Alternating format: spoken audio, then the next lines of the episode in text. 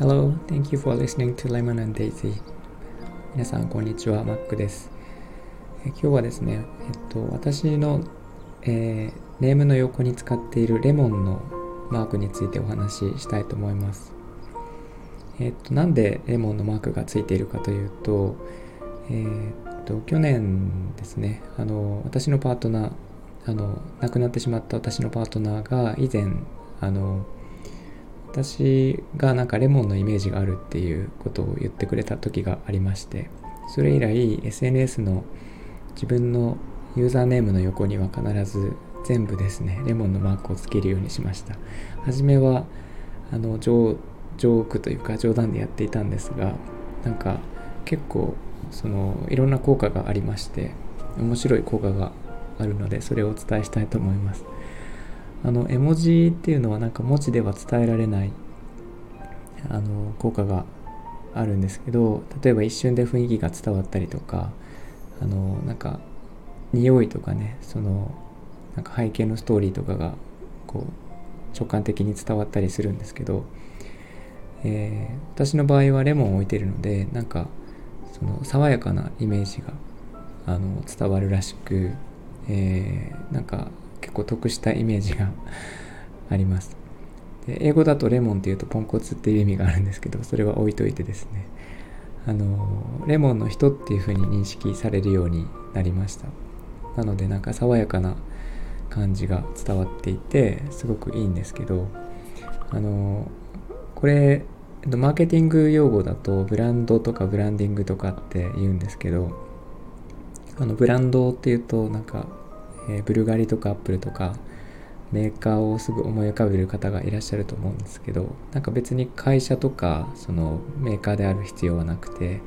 今はあのパーソナルブランディングって言ってこれは別に人で使ってもいいんですね。その人独自の雰囲気を表すもの。として何を使ってもいいんですけどこのネームの横にその絵文字を使ってみるというのはすごく簡単で効果がある何ていうかトリックでしてあのやってみるとすごく、えー、効果が出てくるのであの使ってみることをおすすめします。なんか自分のイメージに合ったものを一つ使うとよくてで例えば名前だけではなくてチャットとかをする機会があればその節々に入れてみるというのも一つ効果はあるかなと思っています。で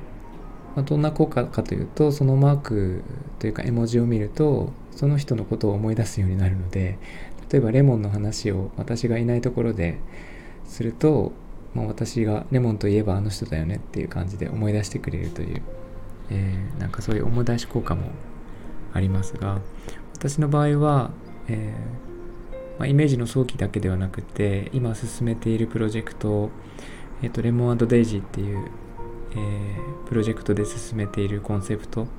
あの美しく優しい世界を作るというコンセプトとか、えー、メッセージですね。なんかそういうものまで一緒に伝わるといいなと思ったりしてます、えー、絵文字っていうのはなんか意外にそういう効果があるので、えー、本当になんかなんていうかなちょっとやってみるっていうのをってすぐにできることなのでやってみてくださいはい、パーソナルブランディングとしてのすごくえー、簡単なツールになると思います。えっ、ー、と、私はそういう感じで使っているんですが、あの他にも何か使い方があれば、ぜひ教えてください。はい。